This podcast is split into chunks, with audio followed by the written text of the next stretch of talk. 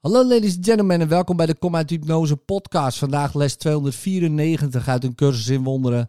Mijn lichaam is iets volkomen neutraals.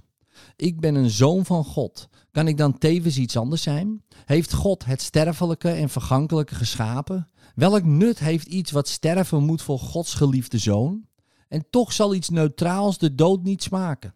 Want angstgedachten worden er niet in geïnvesteerd, noch wordt er een karikatuur van liefde aan verleend. Zijn neutraliteit beschermt het zolang het bruikbaar is. En nadien, als het geen doel meer dient, wordt het terzijde gelegd. Het is niet ziek of oud of beschadigd.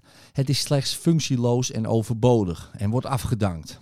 Laat me vandaag inzien dat het niet meer is dan dit.